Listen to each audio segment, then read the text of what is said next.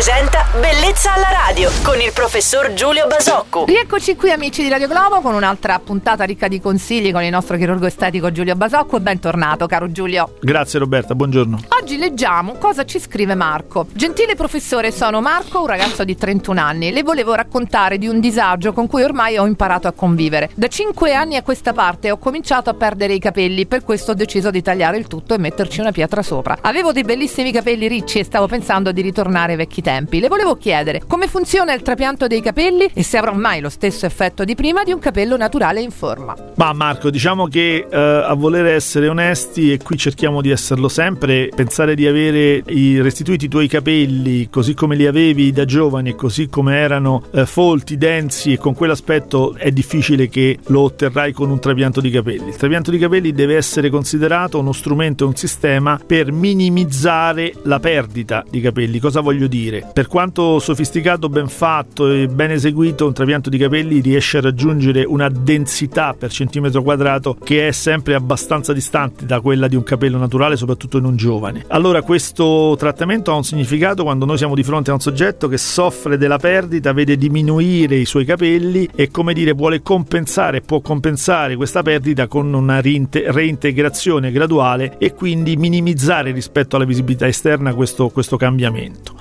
Salutiamo e ringraziamo il nostro amico Marco per averci iscritto. Ricordiamo sempre bellezza alla radio at radioglobo.it per chiunque volesse un consiglio dal nostro chirurgo estetico Giulio Basocco. Buon weekend Giulio! Ciao Roberta e buon weekend a tutti! Bellezza alla radio.